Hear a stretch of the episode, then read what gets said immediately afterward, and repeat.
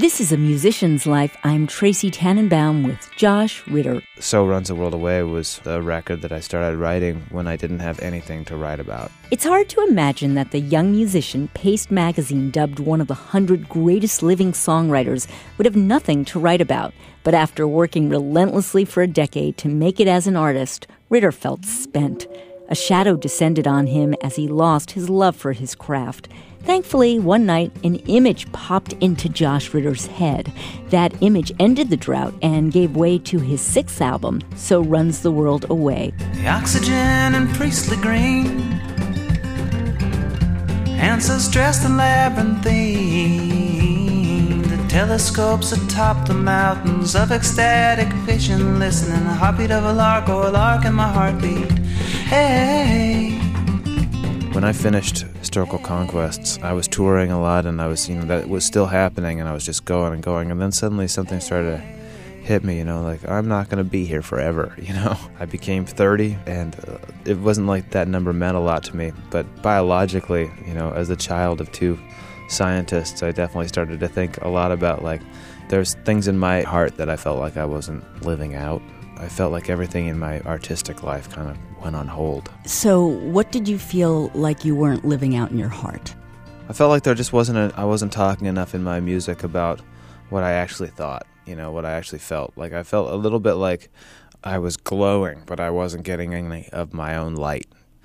Every song I feel like when you're writing it is is the best, and when you're done writing it, it's just you live in a glow. You've just done something that you, only you know about. It powers every interaction that you have. You know, something can happen that would otherwise you you'd feel like you know the downtrodden kind of businessman in the rain, and the the bus goes by and sloshes the water up in his face and all that, and but when you when you have a song that you've just written, you are invincible. You know, and then you sing the songs for people, and, and, and you feel this great feeling. And I've never like disowned any of my songs. I always feel if they go on a record, I'm thrilled with them. But some songs, I just started to question whether they were really any good, and I really felt like you know, how can I sing these if I don't really believe them? Maybe I was just burnt out. Black hole, black hole. Are your eyes as empty as they look? I was feeling really empty. But also, it's okay to be empty from songs, but it doesn't feel good.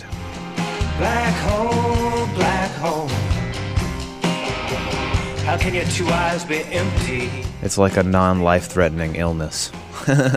you know, you're not going to die from it, but it, it's not pleasant either. For me, if I'm not obsessing about a song, I'm obsessing about other things, and I'd rather obsess about a song. So you had this kind of dry spell, and Yeah. then before you wrote the new album, an image came to you that enabled you to do it. Yeah. You know, I ended up in New York and I was lying in bed and I was thinking what it would be like if you were a mummy in New York, you know, just walking down the street and if you lived at the museum.